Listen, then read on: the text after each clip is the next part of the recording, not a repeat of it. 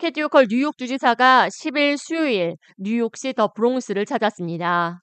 브롱스 커뮤니티 칼리지 얼리 차일드후드 센터를 찾은 호컬 주지사는 뉴욕주 전역에 위치한 보육센터 지원을 위해 추가적인 자금 지원에 나설 것이라고 약속했습니다.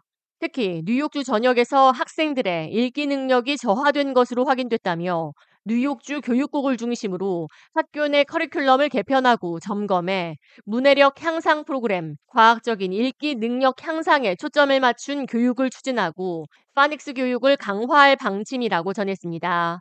이에 따라 뉴욕주에 속한 각 학구는 2025, 2026 학년도가 시작되는 2025년 9월을 기점으로 각 학군에서 과학적인 읽기 프로그램 및 문해력 향상 프로그램과 파닉스 교육 시행에 돌입해야 하며 이를 위해 뉴욕주 의회 승인이 먼저 이루어져야 합니다.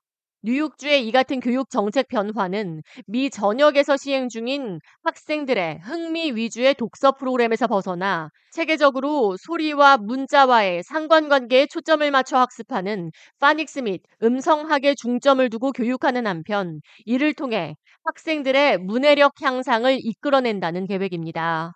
특히 코비드-19 팬데믹 기간을 거치며 원격 학습으로 전환한 학교가 급증한 뒤 그 여파로 학생들의 읽기 능력이 크게 저하됐다는 지적이 나오고 있습니다. 실제로 작년 기준 뉴욕주 내 3학년 학생들의 주 읽기 능력 시험 평가 결과 학년 수준에 맞는 능숙한 읽기 능력을 갖춘 학생은 절반에도 미치지 않는 것으로 파악됐으며 학생들의 읽기 및 문해력에 대한 우려가 높아지고 있습니다.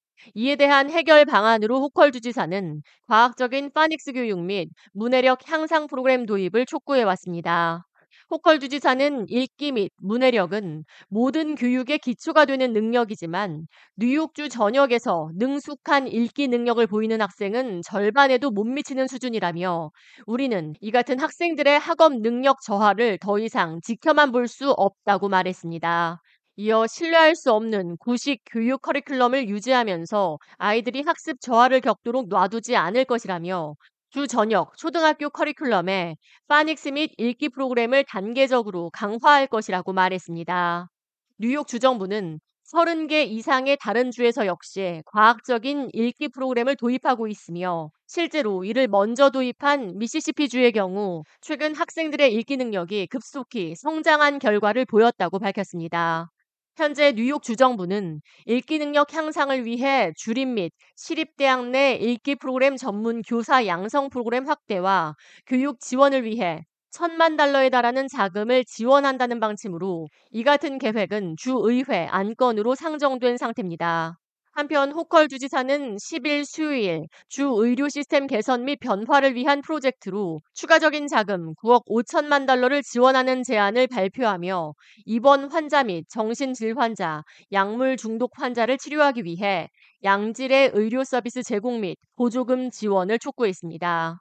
이를 위해 호컬 주지사는 2억 5천만 달러의 혁신적인 의료 투자, 6억 6천만 달러에 달하는 사이버 보안 및 의료 신기술 지원, 5천만 달러에 달하는 요양원 혁신 프로그램 지원을 제안했습니다. K-Radio 이하예입니다.